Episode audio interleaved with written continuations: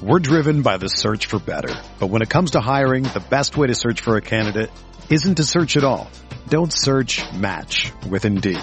Indeed is your matching and hiring platform with over 350 million global monthly visitors, according to Indeed data, and a matching engine that helps you find quality candidates fast. Ditch the busy work. Use Indeed for scheduling, screening, and messaging so you can connect with candidates faster. Leveraging over 140 million qualifications and preferences every day, Indeed's matching engine is constantly learning from your preferences, so the more you use Indeed, the better it gets. Join more than 3.5 million businesses worldwide that use Indeed to hire great talent fast. And listeners of this show will get a $75 sponsored job credit to get your jobs more visibility at Indeed.com slash BlueWire. Just go to Indeed.com slash BlueWire right now and support our show by saying that you heard about Indeed on this podcast. That's Indeed.com slash BlueWire. Terms and conditions apply. Need to hire? You need Indeed. This is Greg Olsen, and I'm thrilled to introduce my new podcast, TE1. TE1 will chronicle a 60 year evolution of the tight end position, from its origins as an obscure, overlooked blocking role to the versatile superstar position that it is today. I'll explore the evolution of the position through conversations with some of the all time game changing tight ends. And just like the incredible tight ends we sit down with on my new show, the Chevy Silverado is in a league of its own. This truck is all about grit, strength, and dependability. The same attributes it takes to be a tight end. Aikman is intercepted by Sam Mills. Steve oh! Smith is going to go all the way. Panthers win in overtime. Newton steps up close to the end zone. Olsen, touchdown. Brian Burns to the house. This one is picked again. Intercepted by Boston. Bridgewater throw into the end zone. Touchdown. Samuel still on his feet inside the five to the end zone. Touchdown. What a play. And it is caught for the touchdown by Moore. And in the foot race, McCaffrey to the end zone. Keep pounding on three. One, two, three. Keep pounding. All right, it's a Labor Day edition of the Roar podcast on Blue Wire. John Ellis, Billy Marshall. We're recording this on Labor Day evening, and this comes to you on Tuesday after. It's game week. 2020 is here. Billy, how you doing, bud? Yeah, long overdue. Um, happy to be with you again on this very nice Labor Day, and hopefully we can, you know, discuss some positive news for once, or maybe not. well, we're gonna try our best here. It's it's a challenging roster. It's a challenging uphill battle with this Panthers team in 2020, and there's a lot of fans out there that, uh, you know, quite frankly, are, are concerned that this team is just not quite ready to to compete. But we're gonna look at the uh, the final 53, at least as it stands right now on Monday night, and give you an idea what's going on.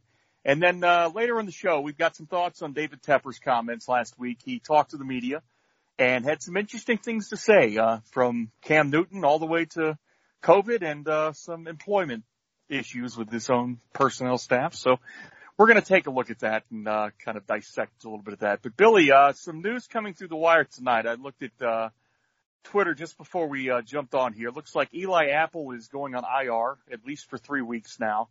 And, uh, they did pick up Rasul Douglas from Philadelphia, the corners. So there's some, movement there. It looks like Troy Pride might be starting opposite Donte Jackson. Just uh, your initial thoughts on on the team losing Eli for the first uh, few weeks there.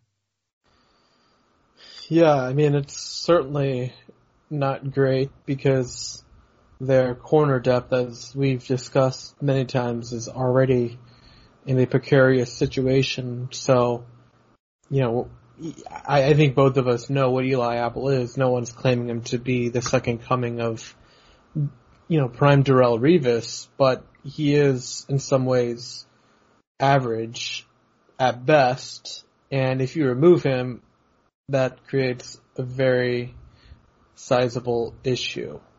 So that's not great. yeah.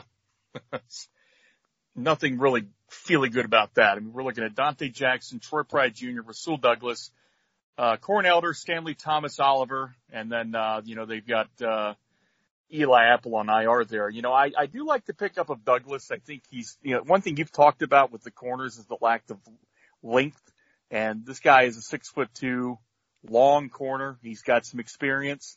What are your thoughts on Douglas? Have you watched any tape on him? You got any uh, just initial impressions on that pickup from Carolina's end? Yeah, I'm not a big fan of his. Uh, I, I don't think he's been particularly good since he got drafted uh, by the Eagles. Um, and I think a lot of the playing time that he's received has come as a result of, you know, Philadelphia's depth chart, um, you know, not being in a very good place.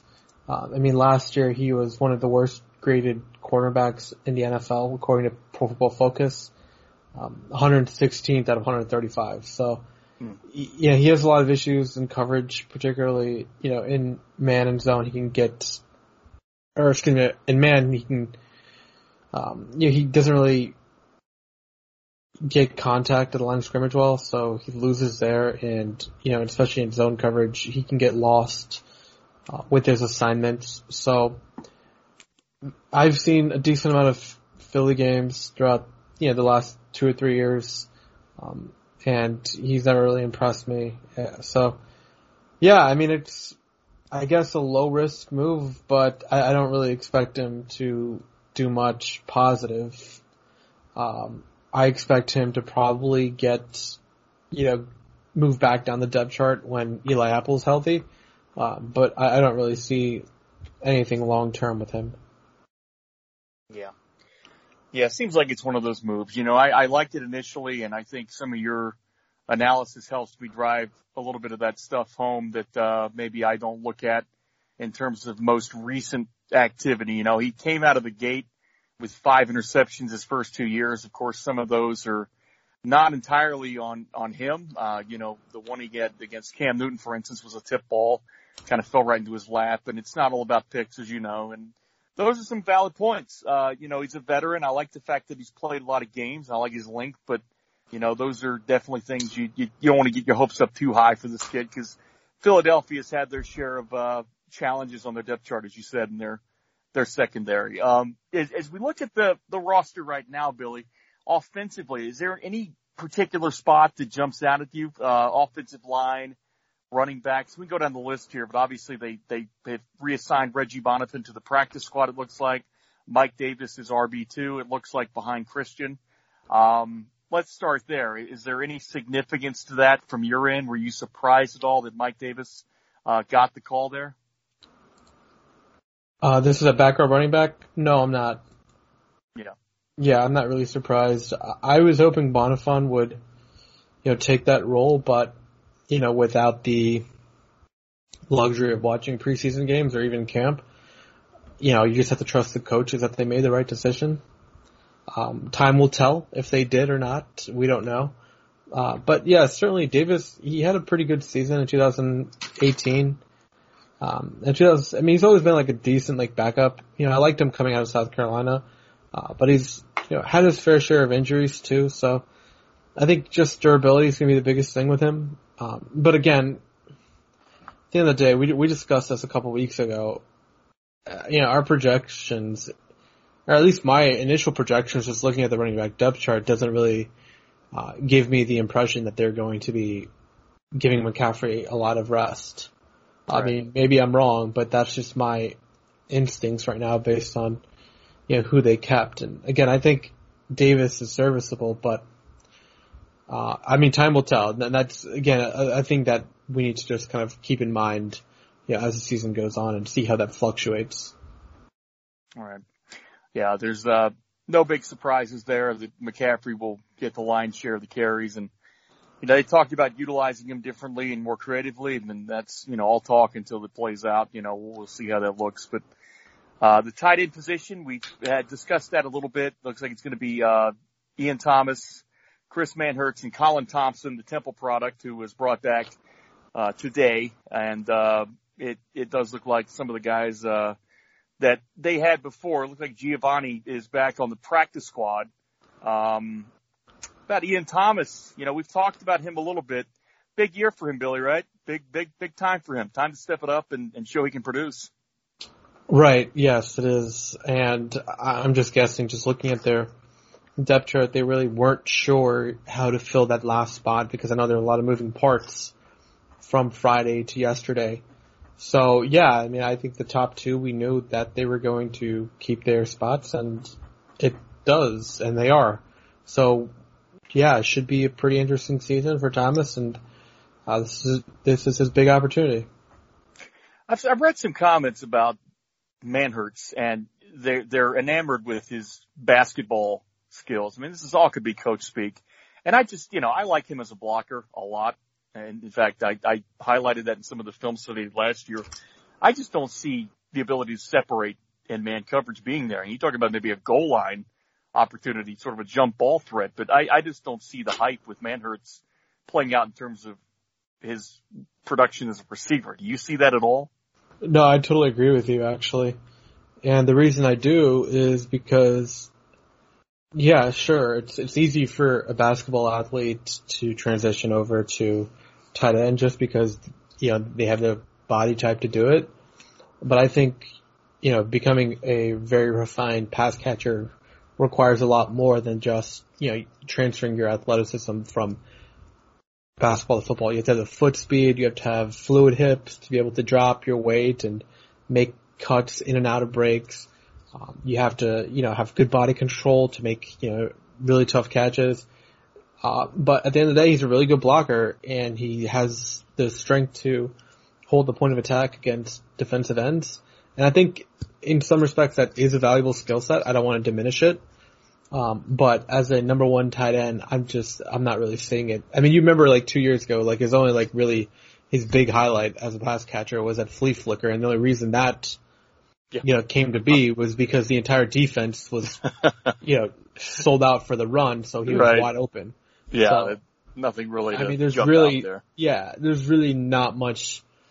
Even just, I mean, you you watch the film too, just like I do, and he really doesn't have many impressive, um, you know, highlights to his receiving no. package. He just doesn't win in man. I mean, that's the biggest thing you look at with with these tight ends. I, Ian does a great job with that, I think, in terms of his ability to separate he's uh he's got some talent there in terms of getting free and and his rack ability. I, I do like what he does with the ball in his hands. He just hasn't had the the reps to to get that done. And I think the blocking has been an issue at times, and, and he's worked on that. But with Manhertz, you're right. The one big highlight was the uh, the play with the, the halfback pass, essentially with McCaffrey Monday night against the Saints in 2018. And you're right, the whole defense was fooled there. So you can't draw too much from that. Um, I know there was one play in 18 where he was uh, being draped near the goal line on a slant, I think, where Newton got picked.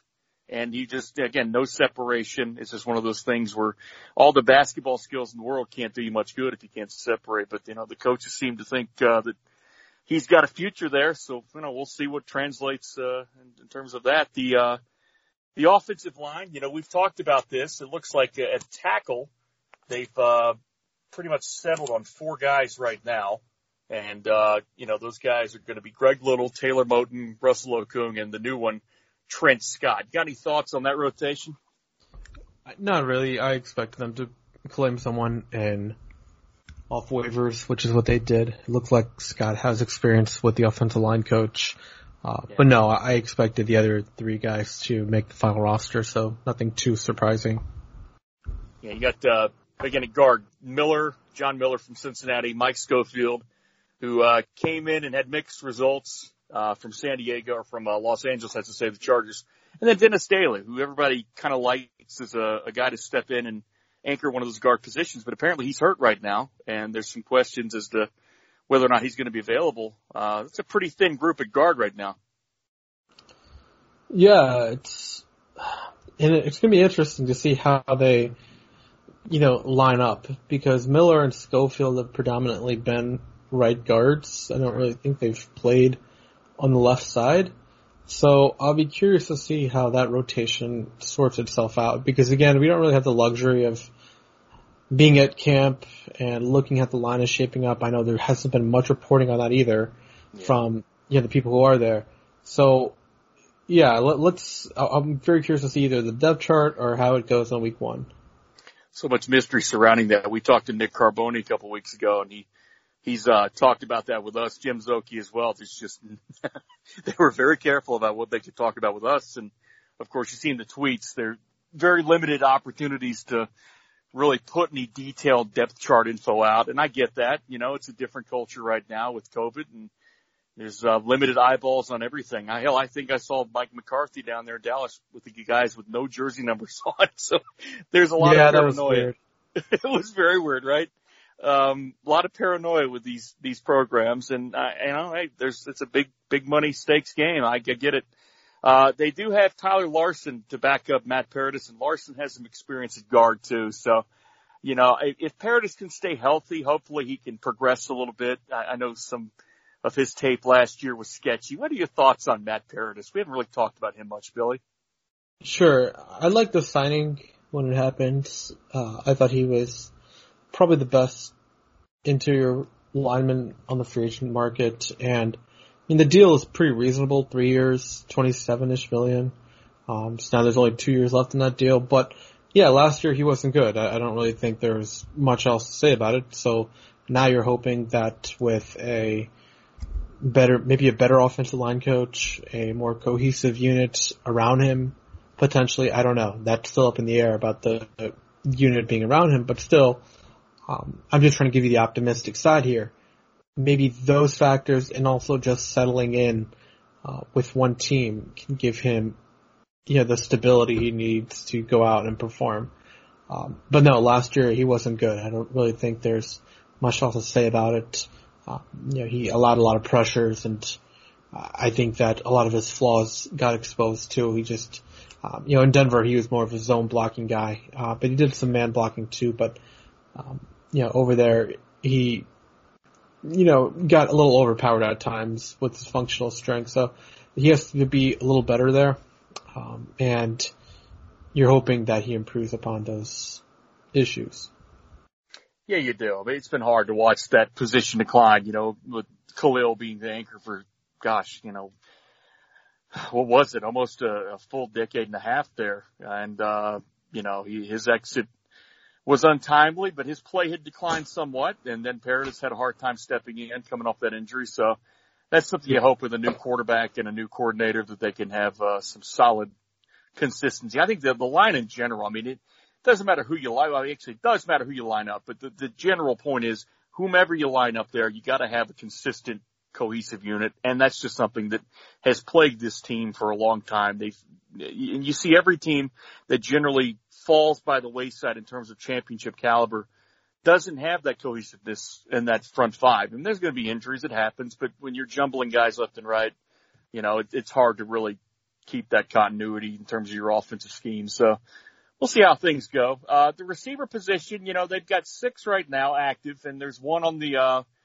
IR, Kirkwood, and they've kept six that I figured they probably would. Looks like Robbie Anderson, Pharoh Cooper, DJ Moore, Curtis Samuel, of course, and Zylstra was a bit of a surprise, but not according to many who watched him in camp. And then Seth Roberts, I know you've talked about. You're not as hot on him as as some are. You talk about that group right there. You know, obviously it's not a surprise with the big three, but uh, anybody jump out at you in that group that maybe could make an impact? Yeah, so obviously a little surprised that Zeiss, I don't know, how, do, how do I pronounce his name? Brandon, Z- I do Zylstra. I don't know. Zylstra? Might be Zylstra. Zylstra, Zylstra. Can I just call him, can I call him Z? You can call him Brandon Z. That's fine. yeah, you can so, put three Z, put three Z's for the whole season. How about that? Let's just, let's snore through it. okay, I'll go with Zylstra. There you um, go. But yeah, no, he looked pretty interesting when I watched uh when he got claimed last year. I, I went back and watched yeah. some of his preseason tape with the Vikings, and a lot of Vikings Twitter was you know particularly um you know high on him because of you know the amount of plays that he made. Um, so I was particularly you know enamored with how with, with him making the roster. Uh, I mean, the other guys not really surprising that they made it.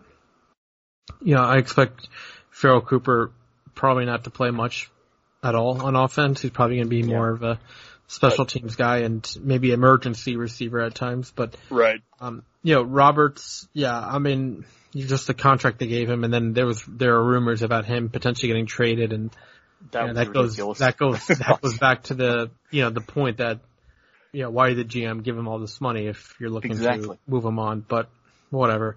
Yeah. Uh, but no, besides that, Moore Samuel Anderson, it seems pretty straightforward. I know there were some reports about Curtis Samuel having a bad camp. Um, but again, yeah. that's just one report and it's not really, it really shouldn't be used to, um, you know, create agendas on a specific player. No, um, I had, a, I had a big issue with that, you know, cause that's, I don't know who came out with that report. I'm pretty sure it's one of the guys from the Observer and that's fine. You know, they're there to observe and watch, but it's hard, to, you know, it's Nick, uh, one thing I like about Nick Carboni a lot, we have on it, it's hard to glean a lot from what you see in this camp and it's important to be careful about putting stuff out there with too much heat. And I think when you come hot and with something like a, a Curtis Samuel just has not looked that great at camp, and the national guys pick up on it, and then the trade rumors start back up, and it's the whole thing. We just don't know. I mean, Curtis Samuel was an MVP at camp last year. If you, if you ask people that were there, I was there. He looked great in shells. He looked great in pads. Um, but you can't tell until the games start, and there's just been no game action to really see. I, he's a veteran. I think he'll be just fine. I, I don't think there's any problems with terms of learning the system and all that. Of course, that's something you just got to see play out. In terms of the quarterbacks, of course, they've got three no big surprises there. It's Bridgewater, uh, PJ Walker did make it, and uh, Will Grier, who you know, there's again, there's been a lot of a lot of advanced hype about him coming into his own and owning last year and saying how it's terrible and uh, you know that things are turning around for him. But again, you just don't know until you until you see him in a game, and I just don't know how often that's going to happen this year. Um, what do you think about these backups? Is this are they in a spot? Obviously, you know, winning this year is not paramount to them because if it was, they would have built the roster differently. Um, these are what do you make of the backups? Um, yeah, not much to be honest. I mean, I'm I'm pleased to see Walker make the final roster. Uh, I think just being a fan of his on the outside, not really. Again, I don't know how he's performing in camp. It's very hard to know um, with all these players. That's why back to your previous message about Samuel, I don't really like. And again, I'm not trying to single out any reporter. I just don't like when agendas and narratives are written about players um, you know, based on one opinion at a camp that is different than any other camp that we've seen. Yeah. Uh, and it could also be an issue with the quarterback. We don't know. Yeah. So, you know, a lot of people when they write those um, stories, it's, it's, it's it's difficult to tell. And only game film, which we'll get this upcoming week, can um, you know prove those concerns or not. But as far as the quarterbacks, no, I'm not really surprised. Not really surprised with how the room shaped out. Just pleased to see Walker make it. Yeah, I am too. I mean, that Walker is a, a great story. I mean, he was with Indianapolis for a while on their practice squad. He was waived several times and, uh, he's, he's fought the long road to get back here. And, you know, it's, it's a good story. You know, he's obviously people are going to say, well, he's got the Temple advantage and, you know, that's fine. You know, there's a boatload of guys that have the Baylor Temple advantage right now. And that's just the way it's going to go with a first year coach who's been in those programs, but anything that gets his foot in the door gives him a look. I just hate that there was no preseason games for these guys because uh, that would have given us an opportunity to see them in some live bullet action and give them a chance to put something on tape. But that's just the way the cookie crumbles this year. Um, as we move on to defense here, we take a look at uh, a little bit of what's been going on. They did add uh, Shareef Miller off waivers from Philadelphia, I believe that was. And they've got Brian Burns, of course, uh, YGM, Matos, the rookie. Uh, they did bring Efe Obada back. I believe he's back on the primary roster. i have to double check that. Marcus Haynes, Stephen Weatherly are their defensive ends. Talk about that group, Billy. Some dynamic players, some interesting new guys, and uh, a lot of question marks. What do you make of that group? Yeah, it certainly has. I, think this group probably has the most upside um, out of the entire roster. Um, you know, obviously the receivers, you know, we they have a defined um, Yeah, we we know what they are essentially, and they they're certainly like their level is can certainly reach a decent level, but um, but but as far as the edge rushers go, I think they we don't really know much, but I think they have the highest upside. Uh, just speaking on Weatherly, Burns, and uh, Gross Matos, I think those guys can really uh, make a difference, and they're all really young players. I mean, Weatherly's not young per se, but just as far as like the amount of snaps he's received throughout his career, um, you know, he's still potentially like growing as a player. Yeah, I agree. Uh, that's one signing I'm intrigued with. I don't know if I totally like it yet, but I'm intrigued with Weatherly because I like some of what he put on tape. And I always like a guy who gets limited snaps and makes the most of it. I think he did a pretty good job in that area. Um, and again, Marcus Haynes is a guy that you know, I'm I'm glad they held on to. You know, he's a bit of a hybrid, 6'2", 235. Uh, he looked really good last year in a game like Tennessee where he came in on a stunt and just absolutely put Tannehill on his back. Um, he's got great quickness. Um, I just, you know, he lit Chicago up in the preseason last year, but I told people, look, this left tackle he's going against is probably going to be driving trucks sometime in the middle of the season. This is not starting caliber tackles he's going against, but I do like that he's produced when he's been in there, and I think it's a good opportunity to to keep him growing. The defense is young, so why the heck not? And the defensive tackle we shipped over there Derrick Brown, of course, the first round pick, uh, Bravvion Roy, another draft pick, Kawann Short, the veteran, and presumably the nose tackle, Zach Kerr, 6'2", 335. Uh, your thoughts on this group, Billy? Yeah, this is this group certainly needs work. Um, you know, obviously you have the first round pick, Derrick Brown, and you know I think he'll bring a certain level of um, solid play to your run defense. I think we've gone over that many times. Uh, but outside of him and Short, there's a little bit of concern behind them. Um, you know, Kerr is, you know, kind of a journeyman. You know, he's a, a decent run stuffer at times, but doesn't really affect the pass as much as you'd like. Yeah, the, the, same goes for the other guys too. So I think the big here, the big key here, uh, for them is to make sure that Short is healthy. Um, you know, he's approaching or he might be even in his 30s right now. And, you know, he's coming off a season where he only played two games.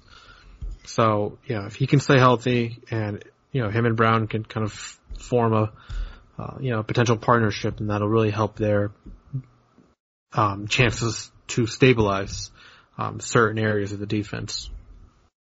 Yeah, I agree. You jump over to linebackers now. You look at some of the names on here. Obviously, you got you yeah, the big two, Shaq Thompson, Tahir Whitehead. Uh, you look at guys like Julian Stanford, Jermaine Carter, Sam Franklin, Adarius Taylor. Um, there's not a lot of depth there, Billy. And you know, how, how much linebackers will be playing here? I don't know. We've talked about the three safety system. We've talked a lot about some alignments that might limit some linebacker activity in terms of coverages. But again, Whitehead's a guy that has a lot of question marks about coverage, and then Shaq is rock solid. But you know, again, he's not beside Luke Kuechly anymore, and he, he's got a whole new front four in front of him. Talk about some of the challenges this group faces in 2020.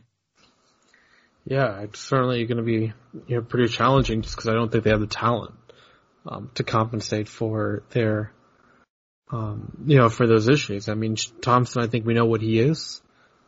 Uh, you know, Tahir Whitehead, the same thing. We've gone over in depth. We're not big fans of his, you know, how he performs in pass coverage, but I, I think that maybe with his experience, knowing the defense and potentially also just getting people lined up in the right places, that could help. So yeah, I mean, it, it's certainly a unit that, um, you know, needs work in the future, but at least you do have some stability with Thompson and he'll help you, you know, potentially, you know, get uh, you know, brings some level, level of respectability. Yeah. And then you jump over to safeties, of course. You take a step back into the third level of defense. Tre Boston will be starting at free. Uh, you got Juston Burris, who's getting a lot of, uh, you know, a lot of hype right now as a guy who can man down the other position opposite Boston. Jeremy Chinn, obviously, it's a huge factor as a hybrid.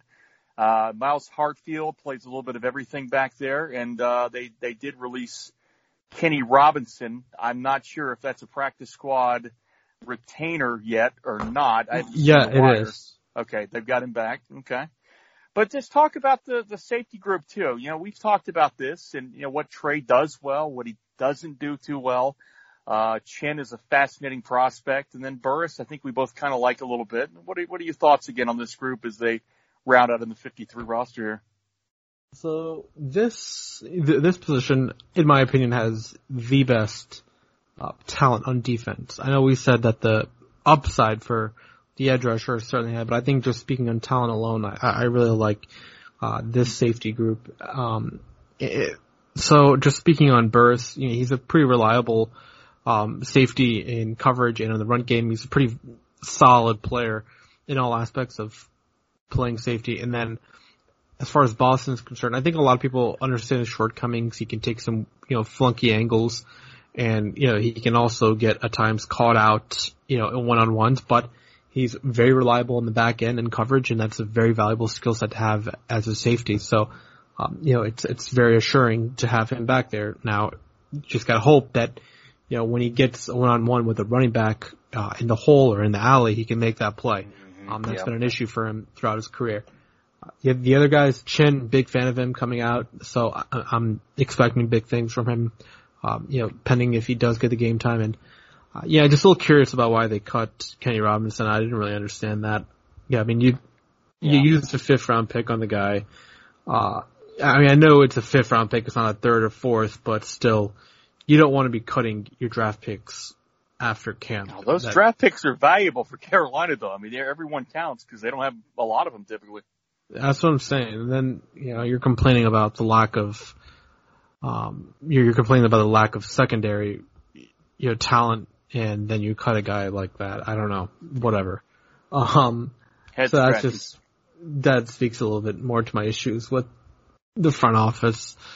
Um, but yeah, no, it's a, it's a pretty good group. I, the safeties, I really like them. I just wish they kept Robinson. I mean, it's good that he's on the practice squad, but at the same time, eh, you're leaving up the chance if another team gets an injury, they can go ahead and sign him. I mean, just imagine a team like Baltimore, who just released Joe Thomas, they them signing Kenny Robinson, and you know him going out there and having like two interceptions off of like, you know, one of the, like Ben Roethlisberger or something, and Right. I'll really be upset at that point. But still, you don't you don't want to have you know your draft picks end up on the practice squad, especially for a team so talent deficient like the Panthers.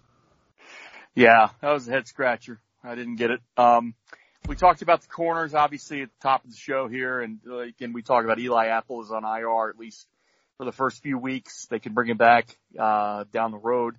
And uh, what what increasingly gets my attention here is that slot corner spot. Do you have anybody in mind out of that group that has the ability or, or is best suited to step in and, and man the slot? Because they're going to be playing a lot of nickel, a lot of dime too. I mean, what do you what do you see in terms of them shaping that? Obviously, you know, You know, John- is the favorite. Has Rasul ever played inside? Has he been an outside corner? What what does Yeah, it look like? Yeah, Rasul's more of an outside guy, but I'm gonna tell you this, John. I think they have too many slot cornerbacks. Oh, uh, Yeah, I think Pride is gonna be. A, he should be a slot quarterback, slot Yeah. cornerback, just given his athletic profile, given his, um, you know, his height, weight, speed, all that stuff. I I think that he projects much better on the inside. I know he played outside at Notre Dame, but Yeah. you know, still, I, I think that you know, in the slot, he can you know really help their defense. And Rasul Douglas played more of outside in Philadelphia. But outside of that, man, this this group is. I mean, did It's Corn Elder make the final roster? Uh, to my understanding, yeah, that's what I'm seeing right now. Yeah, in the latest update from uh, our friends on Twitter here. Yeah, he's another um, you know slot option, but still, I'm just telling you, John, this group is not great. Yeah, it, it's. And I want to you hear know, your thoughts on it. Uh, no, I mean, you talk about young, and I get that. I just, I hate this team. We're, we're going to get to a, a more macro discussion here in a minute about ownership and, and a lot of stuff that we just have to talk about. But I just don't like the, the, the, this whole going young just to go young idea. It's the NFL. There's no need to tear it down to that extent. And I just don't know if I like loading up the offense with veterans and then scaling it completely back on defense with had a couple veterans, but you know, mostly at the, the key spots like corner, uh, interior defensive line, uh, just relying on too many young guys to, to, to take care of it. And I just don't know if I like it, man. I, I, I do like Pride's versatility a lot. Uh, Donte, I think is, has had some issues, but he can improve and he can get better. Uh, it's just going to be hard to do that with whoever's opposite of him. If if there's no respect on that other side, it's just they're just going to attack him. And if the pressure doesn't get home, I I expect Phil to to bring a lot of pressure. I expect him to blitz quite a bit. I don't know if he will or not, but I, that's my expectation that they're going to be downhill and aggressive in terms of their their blitz packages, and they're going to try to use that as an opportunity to help this secondary out. And I just don't know if they're going to be able to hold up. I I don't know, man. I just don't know. Yeah, um, we spoke to this last week just about the team building, so I'm not going to relitigate it again. But I I agree with what you're saying. Yeah, I mean, we can't, we can't, we'll, we'll, as the season goes along, we're going to take a look at every game and, and kind of either confirm what we've said is true here or just, you know, hey, they've surprised us and they've built this, this very underrated defense that has overachieved. And maybe that'll be the case. But I, as you said, I look at that, that, you know, five that are on the roster at corner and that's the one that sticks out as like, oh man, that's just a rough in this division with that schedule. Ah, man, I don't, I don't see how they're going to hold up, but we'll. we'll I mean, they'll get a good opportunity week one because the Raiders don't really have much receiving talent, and we'll preview this on Thursday. But we will, we will. If they and can't I, hold up, if they cannot hold up against the Raiders, uh, right? then God bless them. I, I think that's a great point. You know, they, they do not have the the kind of vertical threats you're going to see week two with Tampa. Uh, that's for certain. And they, they've got some dynamic playmakers and they're, they're a ground and pound team. And that's another thing that Matt Rhule talked about that, you know, the, the Raiders game presents a challenge in terms of the run defense and what didn't work last year. Maybe they can get that turned around. But again, it's all about, it's all about winning the football game, however you got to do it.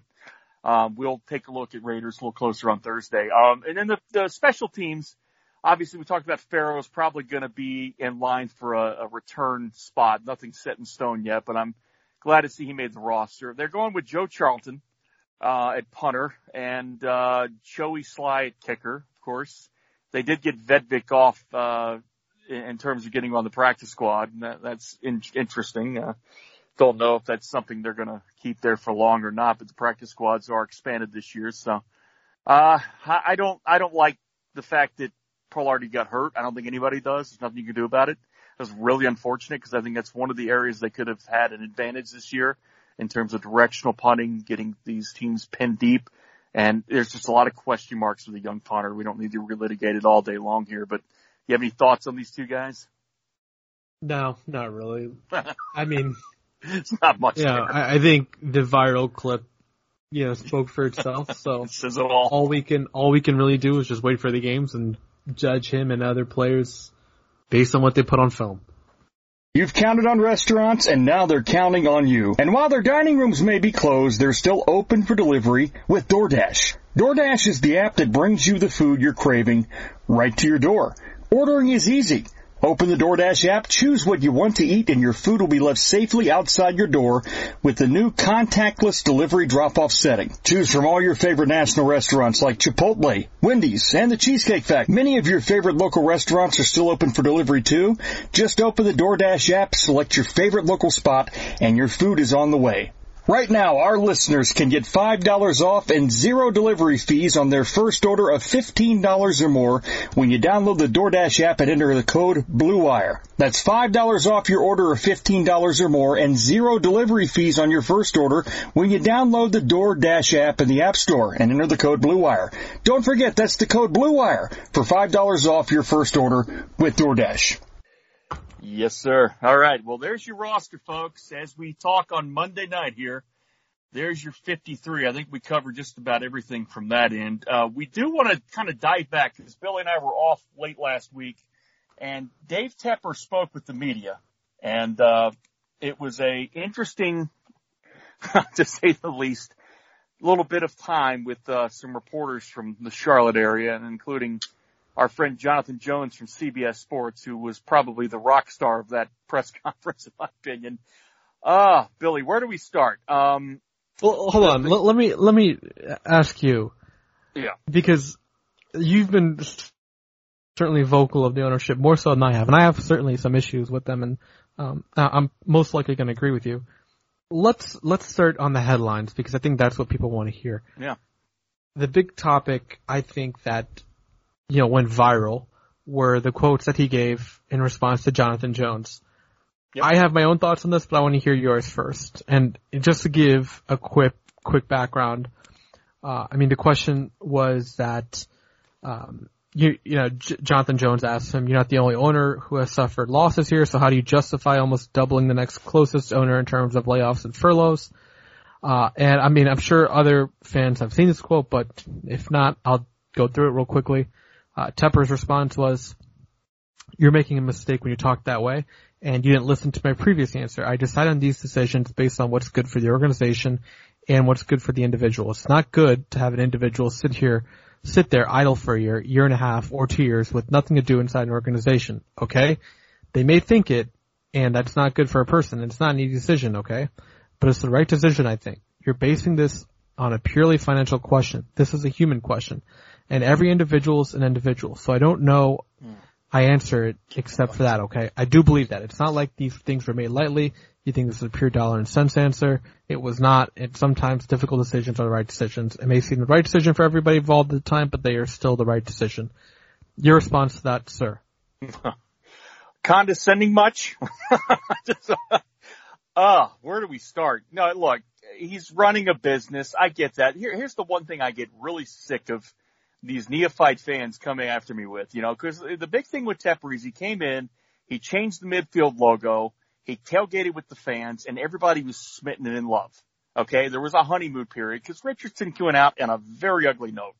So following him was a, a walk in the park. So he comes in and, and does some positive uh, fan outreach things. And, you know, I, look, it's COVID and you're preaching to the media and, and you're snapping at Jonathan, by the way. It's a very snap, very snotty way to answer a question. I don't care if he's the owner, the GM, or a janitor. That's just not how you talk to people. I, I, I it rubbed me the wrong way. Look, is, is it right to, to have that many furloughs and layoffs during a pandemic when you can probably afford to keep these guys? No, I don't think it's right. I don't know his books. I don't know everything that's going on. Obviously, I've told you this, Billy he's got a lot of shit going on. He's take, he's trying to do a soccer thing. He's got trying to get a stadium going. He's building a complex out in Rock Hill. And there's a lot of things going on and his attention is not solely on this football team. It's not. And he's got Marty Hurney running the football operation side of that, but the business side is what we're talking about here. And I just think the messaging again, uh, you got to do yourself some favors here. You know, he talked in this press conference, Billy, about loving the fans. And then he sort of passive aggressively talked about, well, I wish the fans loved me back. And it's like, well, how do you expect that to happen if you keep messaging like everybody a, a shit sandwich, basically? you know, it's just, I, I just don't think the messaging, it, it, it lacks a little bit of tact that some of these owners with a little more experience, like a Jeffrey Lurie maybe, uh, you know, guys who have been, you know, sort of the bedrock guys of the league, sort of take that approach is to say less, word economy, maybe just don't talk to the media as much because I don't even know if this was necessary to have this presser. Every time he seems to have a press conference, he steps in it and he gets somebody pissed off at him. And I, I'm not alone here. I mean, you saw some reporters out there that were scratching their head at this, and then a lot of fans came out and just eh, people around the league, well, well-respected analysts, and, and not even football people, just business people, were just like, that's just not the right message to send during a pandemic. Your thoughts, Billy Marshall? Yeah, so I, I totally agree with you. Um, I, I think that uh, I'm going to leave the other investment side of this um, for another time. But David Tepper is a very well. He's very well resourced. Okay. Yes. It doesn't really take much googling to figure out that his company um, is doing very well. I mean, it, it's just look it up. Uh, he, you can look up his hedge fund on Google and look up how much money they're making because all of his investments and his stocks are in there. And he has a very good portfolio that's doing pretty well. Okay. Now I know the economic conditions back in March were probably not great, but the economic conditions, you know, six months later are much better than they were back then. Right. And he should have probably realized that, you know, we're in a pandemic and we're not going to be able to maybe, um, you know, resource some areas, but I mean, this is just like, I mean, you're a billionaire. Like, you have to, I mean, how else are you gonna, like, really help yourself with the community than paying people for a job? I mean, that's what they should do. I understand that, you know, sometimes you want to, um, you know, reorganize and realign some business, you know, priorities and stuff, but I just don't think you should be doing that in the middle of a pandemic. I mean, it just, it sends the wrong message. Um, you know, he, like I said, he has the resources to pay for this stuff. Um, He just doesn't want to. he's the richest owner in the NFL. Yeah. Uh, I don't get why you need to be furloughing players like this left and right. Uh, I, I just don't. It, it does not make sense, or not, not players, employees. well, he's done he's done some of that too. You could argue. well, well, that, that's a different, that's a different topic and we'll get to that right. in a I second. know. But it's like, come on, man. Like, you're, you're a billionaire and I'm, I mean, I'm never gonna argue with, you know, how you're going about your business, but it doesn't really take rocket science to look at how your other companies are doing Right. and to just pay these employees if you want to get on the good side. Like no other team. That's the thing that's most striking about the comment that, or the question, is that this was the highest amount of furloughs in the NFL, and we By have the richest double, owner It was- in the I think, NFL. I think Jones said it was by by times two, right? I mean, it was more That's- than double the. That's just the the jarring thing to me. Yeah. Like, like come on, like, you you can't really like defend this, and you, you just have to. Well- you know, take the side of labor for once, and and then we're having this on you know conversation on Labor Day, like take the side Yeah. of labor and really help out. Like, the, what better way to help out your community than keeping people within the community employed? Well, and if you and if you're not, if if your choice is to be, you know, cutthroat or whatever, or, or take that approach that I know better than you guys, so shut the fuck up and let me run this thing, then maybe not say it with so much goddamn bluntness. I mean, that's all I'm saying here, and I'm, I'm speaking very clearly here, very plainly. I don't know this man. I've met him one time. He was very generous, but I, I probably will not be seeing him a whole lot in the future. So I'm not that concerned about, you know, if by chance he hears this comment. It it's really doesn't matter to me. What matters to me is this football franchise moving forward. And you look at an owner who has made decisions like paying Baylor's high, head coach the seventh highest contract in the NFL. Okay, that's fine. I don't agree with it. I think that's extreme, but that's your money. Do what you want. You go ahead and do that, and then you keep Marty Hurney, but then you're building this mega complex. Don't tell me, John, this guy didn't become a billionaire by being a moron. I, I'm not saying he's a moron. I'm saying it's a whole different business right now. And the difference between running a successful football franchise and the difference between lining your pockets as a hedge fund maestro are two very different things. And Billy, as you know, these guys run off spreadsheets, they run off numbers, and when it comes to people, honestly, they're just on a spreadsheet. Jerry Richardson, we know, is a pretty cheap owner, right? Oh yeah.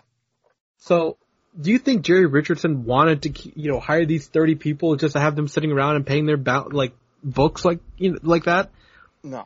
No. So like if Jerry Richardson can employ these people, then surely they have some reasonable, you know, like value within the organization, especially if other teams are not, you know, going to this extent with the furloughs and layoffs.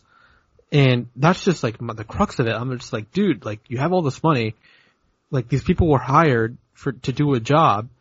And because of this pandemic, I'm sure you can reallocate their tasks or something to keep them employed because it's a very difficult economy for everyone and it just, you, you know, laying them off just sends a completely wrong message and then the way you come back at, you know, one of the more respected national reporters and one of the, That's my biggest problem is the, the comeback. I mean, it, that, that just, it, it wasn't great. Um, Jonathan, Jonathan's one of the nicest people that, that's on the beat and he's a national guy now and he, he deserves a, a better response than that. And that's problematic when you've got a respected, you know, if this is some blogger out there being a dick, you know, just trying to get a rise out of Tepper, I get him totally pushing back. But even in that case as an owner, you need to have a little messaging discipline in terms of how you push back. And, and the fact that it was Jonesy was even more egregious, I think, because Jones was very smart about screen capping the exchange, pushing it out there and giving the momentum it deserved. As a reporter, you do that. You, you say this was an interesting exchange. It's not, the story's not about me guys, but look what David Tepper's saying about COVID and, and furloughs and layoffs. And Um, I thought it was a great piece of reporting by Jonathan to, to follow up and to put it out there in that fashion. And I, I guess that's my biggest problem with Tepper. You know, I, I look, I, I wish all the best for the guy. I hope his decisions end up fruitful for this organization and franchise, but there's too many people giving him the benefit of the doubt. And the Cam Newton thing kind of brought that home for a lot of people. I'm not so down on him on that because that was a football decision, I think. I think that was less to do with him and more to do with the people under him. Um, but he hired the people under him and that pissed a lot of people off how that was messaged. Now you put that out a few months forward now and we're having again the, the owner meeting with the press and saying things that he, I, I just don't see as pertinent or valuable whatsoever in terms of messaging. And maybe I'm too stuck on messaging. Maybe that's just me, but I come from a PR background and come from a journalism background. I think it's real important to have your message tight as an organization. And he just put, puts his foot in it every time, it seems.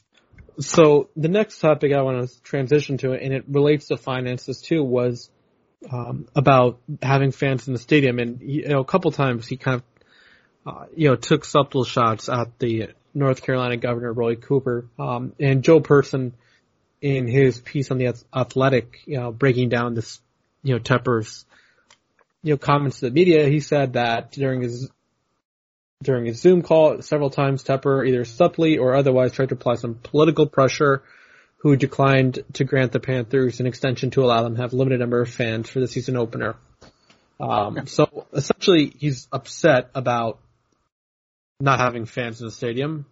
Um, I don't want, I don't know, that, that's a little weird to have. So you're, you're complaining about, you know, all these furloughs and then he wants all this money to come in like it, again, it just speaks to some of his, um, how do I say this condescending. Yeah, yeah, right, message. right. And Exactly. I think, I mean, just I'm, I'm just going to go off a couple different um, data points here, and I know fans want to go to the same, and I think that what we've learned about this virus is that you know transmitting it outdoors is a lot difficult than indoors. So I don't want to, you know, try to how do I say this? I don't want to minimize the, um, you know, the critical factors of this virus because it's certainly very dangerous. Um, but, you know, currently I'm just looking at different polling and such. I mean, the response or, you know, how North Carolina Governor Roy Cooper has done with this is the majority of North Carolinians agree with a lot of the guidelines and strict, um, you know, movements towards you know, protecting themselves during this virus. So Yeah. I think that Tepper, you know, needs to kind of read the room in this situation. Like a lot of individuals, I mean, I'm sure they want to go to games, but at the same time, um, I think more people are on the side of the, the governor than on his side because people are taking this virus seriously. Um, Right. and I think that's, yeah, the, the disconnect there is just a little bit too much for my taste when it comes to him. Um, I mean, did you take anything away from you know, Oh, the I- attendance talk? Yeah, I mean, a, a little bit. I'll say this: that he's preached the one Carolina mantra for for for his three years he's been here now, and you know, I can tell you as a resident of South Carolina, it's a lot different. Uh, there's going to be 19,000 folks at uh, Clemson games this year, at least right now. So they're they're actually encouraging a little more activity just south of the border, and that brings up an interesting point about you know, who he's talking to here. You know, a lot of his fan base is south of that border in South Carolina. And I think maybe part of that is an outreach to, to that group to say, look, you know, I, I'd love to facilitate this and I don't necessarily agree with North Carolina standards. Or maybe that's just Tepper being Tepper. You know, again, we're, we're talking about a, a guy who has a hard time reading the room sometimes and maybe he does read the room and just doesn't care what the read is. And uh, people have said I've seen over and over he needs to hire some some PR professionals. You know, the guys that run the PR there, you know, I, I have no complaints. They're good dudes and they know how to keep things on the rails. But they just, I Tepper is just a he he gets out there and talks, and I've I've heard him on CNBC, you know, in his personal ventures as well, or his private business ventures, uh, uh, football not aside.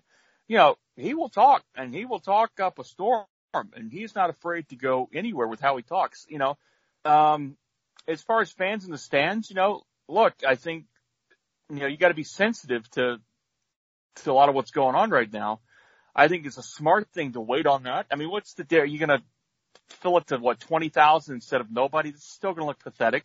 It's still going to sound pathetic. It's going to be, you know, a, a, what it would look like at the end of a blowout, basically. So again, I, I love the idea of getting some fans in the stands, but to me, if it makes a difference in terms of curbing the virus to keep people out of the building for at least a year, you, at least you got football. Let's not complain too much about what we don't have. Um, you know, gate sales, ticket, whatever he might be looking at as saying what he's losing out on here is a far cry from what we gain in terms of curbing the virus long term. So I know you've got some data there, um, but that's just my general thought. And I think a lot of people in South Carolina would would think much differently about how um, how acceptable it would be to have 20,000 or so fans in the stadium versus North Carolina. I thought this was interesting too. He even went down the road of a, a dome stadium versus open air, and he started making the comment that I'm more open to an open air stadium now, which is again just I think he's just using words to use them at that point. I don't think that means anything. Um, but yeah, I just I don't like marginalizing COVID, whether it's layoffs, whether it's fan attendance, and I'm not saying he's doing that, but again, he has strong opinions, and sometimes it's okay just not to talk. Yeah, uh, I would agree with that. I mean, I know like partisanship can be a little bit of a difficult subject in these days and these days. So, um, yeah, I, I just think that, you know, currently it's not like the Panthers are alone in that there aren't hosting fans. I mean, no. the, there's plenty of other teams who are also um, not going to have fans week one.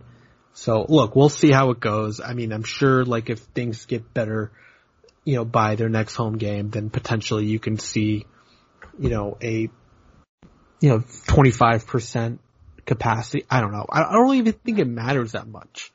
Yeah. I mean, maybe it does just in terms of atmosphere, but like, you know, if you're having like, you know, 15 to 20,000 people in there, like, how much of a difference does that really make? Who cares? That's what I'm saying.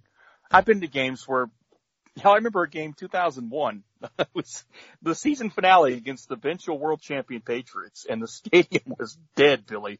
There were probably 15, 20,000 I remember that game. kickoff. It was brutal, and I, I put a picture it was like, there. There was like a lot of. It was a pretty nasty day too. It was awful. It was awful weather, and I think that's just you know a, a, a precursor of what the atmosphere will look and feel like. You know, yeah, that's great to have fans in the stands. I don't care. It doesn't affect me at all. I, unless it's full capacity and we're rocking and roaring again and, and, and it really, you know, there's arguments now about home field advantage. How much is there in terms of fan noise and all? Yeah, I don't know that. Yeah, that's, that's a deeper dive discussion we can have in terms of the analytics. But in terms of atmosphere, yeah, you're right. 20, 15, 20, 25,000 versus zero. It's just not that big of a difference. It's going to look yeah. almost sadder to have 20,000 in there than nothing in a way. Um, so yeah, we'll see. So the next topic I want to bring up is the Cam Newton, um, you know, quotes that he gave. Oh God. So mm-hmm. essentially, what he said directly is. Uh, responding Gross. to a question about Cam Newton is like, I didn't know so many people in Charlotte knew a word that began with F. I would say that. It was a very difficult decision. Nicole, his wife, was mm crying about the decision. We really respected mm Cam. We still do. Obviously, I wish him the best possible in New England. The problem with COVID as such and not knowing what was going on put us in a very difficult situation at a salary, mm. quite frankly. we made yeah. the best decision that we could have given yeah. the circumstances. Right. My right. opinion, I'll just give you mine real quickly. Just a quick short synopsis. I feel like this is completely disingenuous on a multiple levels. Your response? Yeah, it's total bullshit. It's, it's all fit. I mean, you know, did his wife... who ties it to COVID with releasing Cam Newton? Like, come on. COVID, Cam Newton, my wife cried. I mean, he's all over the map. That's why I just, again, it's okay not to talk. And I just knew if he had this press conference, there would be some dipshit answer to something. And I, again, no offense, if he hears this, which I hope he does, you're worth billions. You'll be okay. I'm just a little podcaster here. But Dave, come on now. Let, let's, let's look at this rationally. So COVID was the reason behind the Cam Newton release. We couldn't get a look at Cam because of COVID. Okay, great. And then his contract is his, his salary. Okay, so we're going to bring in Teddy Bridgewater, who has, again, looked very marginal on tape over the years and we're going to pay him what 19, 20 million. And okay, that that's fine. That's your way of doing business. That's great, but don't bring COVID into it. Just stop with that. And you know, to to over dramatize it, this is like the the second time his wife's name has come into discussion about the Cam Newton. The first was when they had an impromptu presser in the uh, locker room when he talked about, "I'm not a doctor." You know, you're not a doctor. And David Newton, of all people, was the reporter that kept pressing him on this. And the, before he answered with, I'm not a doctor, he said to Newton, he said, I don't know, talk, talk to my wife, Nicole. She, she might have gotten a phone call or something. So, uh, it just, it's just this slapstick bullshit. He's holding court with the press and everything he says is supposed to be hilarious. And I don't know if that's some sort of heartfelt, you know, please understand that, you know, fans, I know you're heartbroken. You've lost your franchise quarterback but my wife cried too. It doesn't resonate. It doesn't resonate. You don't have that connect to the upstate or to the Carolinas or to the Charlotte region or to the, the, the, the Triad region, to this whole Carolinas area. You're still very much a newcomer. And I'm not judging his wife. He's the one that brought her into it, not me. just, it was a hodgepodge of dog shit, the whole commentary. I just didn't get it, Billy. Yeah, I don't know. There's really not much else to say. I think you hit the nail on the head there. I mean, we've gone over the Cam Newton stuff exhaust, you know, plenty of times, but to hear I mean, the owner you know, say that was yeah. I'm not trying to be an asshole here. I'm just speaking no, from no, the heart. I, I agree. I, I care agree deeply about this. I care deeply about this organization because I'm still very much an observer from a fan perspective, and I know my kids love this team. My family grew up on this team, and they're frustrated. People are are livid as just, to how they're going about doing business. And when you get these kind of guys, comments coming out, it doesn't help. Just guys, just own the decision. You made it. Hold yourself accountable. Right. You paid Teddy Bridgewater. You yeah. paid this head coach all this money. You decided to keep Marty Hurney. Own it. Own There's it. no need to make excuses. This and is your football say, team. What does that say about Bridgewater? Well, I mean, you, again, they held him to Newton as a bargaining chip, Billy. That's what they did. They held him the last minute because they didn't know what the hell to do with him, but they knew they didn't want him. And for some reason, Bridgewater was somebody they coveted. I get the Joe Brady thing. I get that for Bridgewater was so coveted, and there was some rumors that New England was interested, Tampa might be, and they held Newton as a bargaining chip. And, you know, that's fine. If that's just be at least somewhat transparent about what you're doing here, don't hide behind COVID. I, I understand they had limitations as far as how much they could see his progression, but they, the people in the building that know Cam well enough to know if he was coming along or not. Now, you know, people yeah. are going to say, no, Cam goes to New England, gets paid 550 guaranteed. You know, what does that say about Cam's market? Well, what that says to me is he's willing to take a little less to go somewhere that offers a little more. And I think that's the deal he doesn't give anybody else other than New England, honestly. So if he held on another clear. month. It's always interesting when people bring up Cam Newton not being signed until June, but no one ever brings up Jadeveon Clowney, who was just signed yesterday, exactly, exactly. and who took like a you know seven to eight million dollar hit yeah. on his salary. So it's right. it, like no one's saying Clowney or Cam Newton are bad players. Sometimes the market just kind of works itself out in certain ways. So you just have yeah. to live with it. But all right, last quote I want to bring up here um, about Marty Hurney. Uh, so you was asked a question about Marty Hurney's contract, and the exact quote was, "That hasn't come up. There's been too much to do to have those conversations. You should ask me that question later on." Marty and I are very concentrated on doing as much as we can, and obviously Coach Rhule getting this football team in shape and making sure we keep the players safe and healthy starting the season. That's all we care about right now. Yeah. Your response to that quote? I mean, you know, look, part of your job is to monitor football operations, and you've got a lot of hot takes, Dave, on Cam Newton, including the fact that your wife cried over the decision. You've got a lot, yeah, you've got a lot of hot takes about you know, how COVID impacts decisions on your starting quarterback, yet you're not willing to talk more about your general manager. Maybe that's his way of reading the room and saying, you know what, I'm tired of getting my balls busted for saying this guy is an elite talent evaluator, which is a laughable statement. Um, they, they, you know, Marty's a lot of things. He's a very solid personnel guy, but he's not an elite talent evaluator. He's not an elite one. Elite would be top of the cream of the crop, top of the class, top flight, top five in the league. He's not in that category. So I think maybe Tepper just said, you know, hey, here's an area where I can, you know, throw the media a little tiny bone instead of a piece of red meat. And I don't know. I, I don't know what you can read into that other than it wasn't necessarily a ringing endorsement. I still think long term, we've talked to Jordan Rodriguez about this, you know, and others as well. The general feeling is that you know, Marty will eventually be moved on to another role, but we don't know that yet. And they've had a great relationship and it comes right down to the fact that Jim Szoke even talked about it. You know, the, these two guys went on a expedition to hire this college head coach together. It was the two of them, Dave Tepper, Marty Hurney. They've created quite a bond and that, that concerns me as a guy that doesn't see Marty as necessarily the most progressive, forward thinking GM in the league. Yeah, um, I think you know our comments last week about Marty um, are still out there for anyone to consume. So I don't want to sure. relitigate that. I mean, nope. his his comments kind of speak for itself. I think just looking at this on a more granular scale, um, and maybe it's just because I haven't been, I, I've been so used to Jerry Richardson staying away from the media for so long but but I'm also looking at it from other perspectives too. Just being in the corporate world now, I just I don't something bothers me about owners speaking this much to the press. Yeah, I don't know what it is. Like Jerry Jones is an, is an exception, but I don't see the Rooneys speaking to the press like this. I don't see you know the Steve Bisciotti or the Wilfs or I mean I know Jeffrey Lurie Jeffrey spoke to me last week, but he was speaking more about you know getting people to vote and stuff right, like that. Right. It wasn't necessarily, you know, on football decisions, but I think he's earned the right to speak because he's won a Super Bowl and his team yes. is, you know, been well. one of the most consistent teams of the past two decades. I think he's earned it. I don't, I just don't like it. I, I just hire the people you need to hire. If that's Marty Curry and Matt Rhule, fair enough. I, I don't, I mean, hey, that's who you hire. You're going to live with those decisions.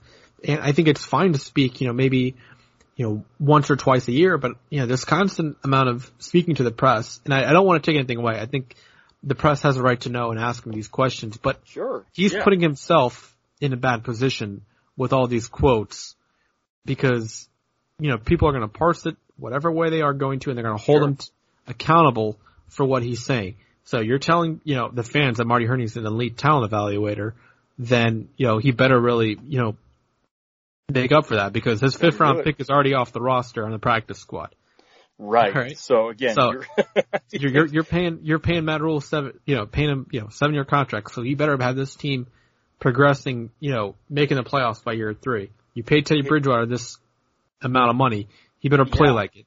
So just yeah. just let those decisions speak for themselves because now you're at a point where you know fans are gonna you know start demanding more questions and you're not going to be able to hold up your end of the bargain. So that's just until, my take. I don't know. Until proven otherwise, it looks very much like a flimsy operation, and I'll tell you why. And I'll close out with this.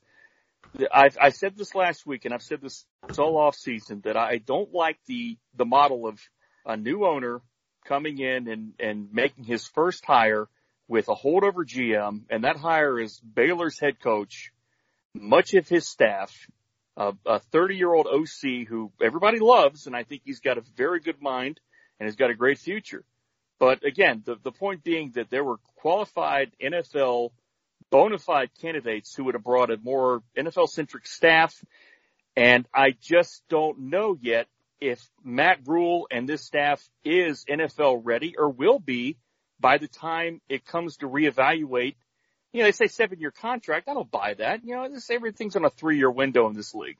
So I think by the time that three years rolls up, has he progressed enough? Has this unit progressed enough to move forward? And I don't like the fact that I'm told by many to just trust the process I have yet to see. But it, when I see the process in motion and I start to see results, okay, then we can have that discussion.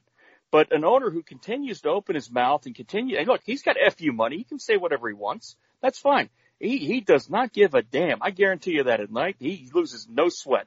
But from a strategic perspective, you put your entire organization in a compromising position when you continue to talk without results. Get the results and then you can op- have, uh, you know, open court with the media every month or two and run your mouth about anything you want. I, it's still not the way I would do it. You've talked about owners around the league and, and the successful model other than maybe a Jerry Jones has been to just do your business, handle your job. Don't say too much to the media and hire good people to do that for you. And I just don't know if, uh, I don't know if I can put my faith in this whole you know, group yet. But yeah, it's The- not I Matt mean- Rhule's fault. I, hell, I'm Matt. It's not even Marty's fault. It's not Marty's fault for being rehired and being rehired again. I mean, hell, good Yeah. for him. Good, good money. So- get it. I mean, the First Amendment allows you to have free speech, so he can talk as much as he wants, but Of course. we as fans can also voice our opinion that we're not fans of him speaking because he's putting ridiculous expectations and Yeah. he's coming out with these absurd quotes that just, Yeah. you know, they don't look good within the context of where the franchise is at this current moment. He's got way too much going on to be sitting in front of the media answering questions about the Carolina Panthers. That's just my opinion. But uh, you know, if he feels like he can handle that, he feels like he puts his organization in a winning position. Go for it. I just don't see the value in it. Sorry. Well, that's, just don't. that's, yeah, so, um, I mean, that was a really good discussion. Uh, Yeah, I think so. Yeah, that that's mainly the main quotes that came from his presser, and yeah, I'm glad we touched on those. I'm glad we did too. I think we'll wrap up there on this note because we got uh, a big one coming up on Thursday, big Raiders Panthers preview. It is game week, so let's get out of the doldrums here and start to look forward to the matchups and what we've got going on. And Billy and I will will do an extensive preview of that game coming up on the Friday edition. We'll be recording that, of course, on Thursday, and we're looking forward to giving you some some good insight from the Raiders camp too. We have some guests coming on, and we'll give you some more on that this week through Twitter and promoting that. But uh, yeah, Billy, this is a great discussion, man. Anything you want to close out with here? Um, no, not really. I think you'll you're, we'll, we'll have some more plans on, um, you know, content wise and what we plan to do once the season starts and once we get the film up and running. But Yeah. um, yeah, for now, I think that's a good start. You know, the roster is kind of finally taking shape, and finally we'll see how they do this upcoming Sunday. I'll say this: I'm excited about watching the tape, and uh, not just for the Panthers, but league wide. There's been a lot of changes, a lot of scheme changes, a lot of new fits, a lot of new players in, in different spots, and yeah. But for this Panthers offense in particular, I'm interested to watch the All 22 on what Joe Brady is doing and, and how things they're diversified from in years past. So there's a lot to look forward to. Even if the wins aren't here, we'll be here with you every week, twice a week to give you the updates and the insight you need. John Ellis, Billy Marshall on the Roar right here on Blue Wire. We'll see you next time, folks. Sunday, Sunday, Sundays are coming back in the NFL. With NFL Sunday Ticket.tv, you can stream every live out of market NFL game every Sunday afternoon on your favorite devices, plus Red Zone and DirecTV Fantasy Zone channels. Never miss your favorite teams and favorite players. No matter where you live, NFL Sunday.tv is your key to the most glorious Sundays ever. Use the promo code BLUEWIRE at checkout to get 15% off your subscription. Visit NFLSunday.tv and use promo code BLUEWIRE. Whether you're a world-class athlete or a podcaster like me, we all understand the importance of mental and physical well-being and proper recovery for top-notch performance. That's why I'm excited that Unifyd Healing is sponsoring podcasts on the Blue Wire Network. Unifyd Healing is a new and super innovative global network of wellness centers powered by Energy Enhancement System, or EE System. If you haven't heard of the EE System yet, then you'll want to listen up. This technology promotes wellness, deep relaxation, purification, and rejuvenation. Wherever you are across the globe, access to a center is easy and affordable. Interested in experiencing the EE System technology for yourself? Go to unifydhealing.com slash bluewire to learn more and find a center near you. That's unified, U-N-I-F-Y-D, healing.com slash bluewire. No material or testimonials on the Unifyd Healing website are intended to be viewed as medical advice or a substitute for professional medical advice, diagnosis, or treatment. Always seek the advice of your physician or other qualified healthcare provider with any questions you may have regarding a medical condition or treatment and before undertaking a new healthcare regimen, including EE system.